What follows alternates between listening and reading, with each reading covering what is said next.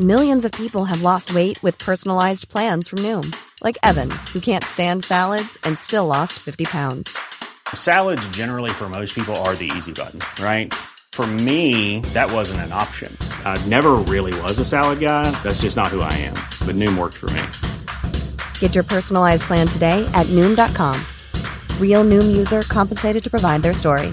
In four weeks, the typical Noom user can expect to lose one to two pounds per week. Individual results may vary.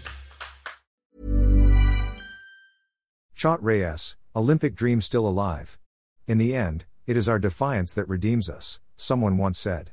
Gilas Pilipinas head coach Chot Reyes has refused to wave the white flag and is still hoping against hope, no matter how minuscule the chances are for the Nationals to book a spot to the 2024 Paris Olympics.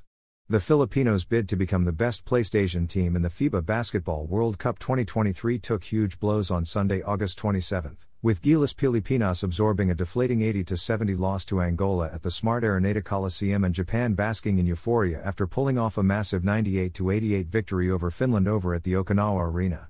Reyes, however, believes the Philippines still has a chance, but the nationals must take control of things that are within their grasp first before entertaining other scenarios. We just need to focus on the next game. The objective is to get to the Olympics, so no matter how flickering that hope is, that hope is still alive. So, we still have to keep our heads up and find a way to play our best in the next game, said Reyes after the game that also pushed the Filipinos to the end of Group A standings.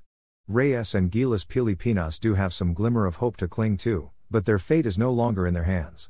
Ironically, they must pray first game tormentor Dominican Republic gets past Angola on Tuesday at the Big Dome, and only then can they revive thoughts of advancing to the second round.